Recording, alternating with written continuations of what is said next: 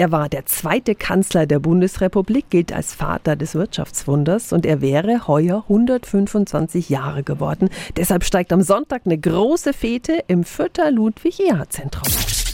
365 Dinge, die Sie in Franken erleben müssen. Ja, Irina Hahn ist die Leiterin der Museumspädagogik. Guten Morgen. Guten Morgen. Bei euch wird es am Sonntag richtig retro- und vintage-mäßig, gell? Was wird alles geboten? 50er Jahre Live-Musik. Wir haben eine 50er Jahre Showtanzgruppe. Wir haben eine Hula-Hoop-Performance wo es auch Workshops gibt für alle, die schon immer mal Hula Hoop tanzen wollten. Wir haben kostenlose Kurzführungen durch die Ausstellung.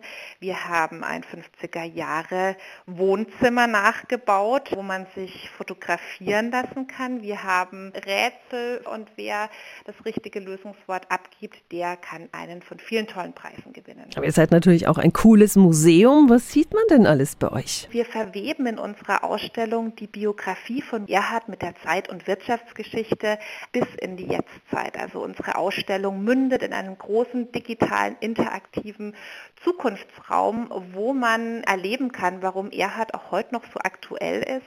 Und mit unserer App kann man sich auch durchs Museum führen lassen. Super, der Eintritt kostet nichts am Sonntag und wer obendrauf im 50er-Jahre-Look kommt, wer bekommt ein Glas Bohle noch geschenkt. Geburtstagsfeier im Ludwig-Erhard-Zentrum in Fürth. Wäre heuer 125 Jahre alt geworden. Alle Infos finden Sie auch nochmal auf radiof.de. 365 Dinge, die Sie in Franken erleben müssen. Täglich neu in Guten Morgen Franken um 10 nach 6 und um 10 nach 8. Radio F.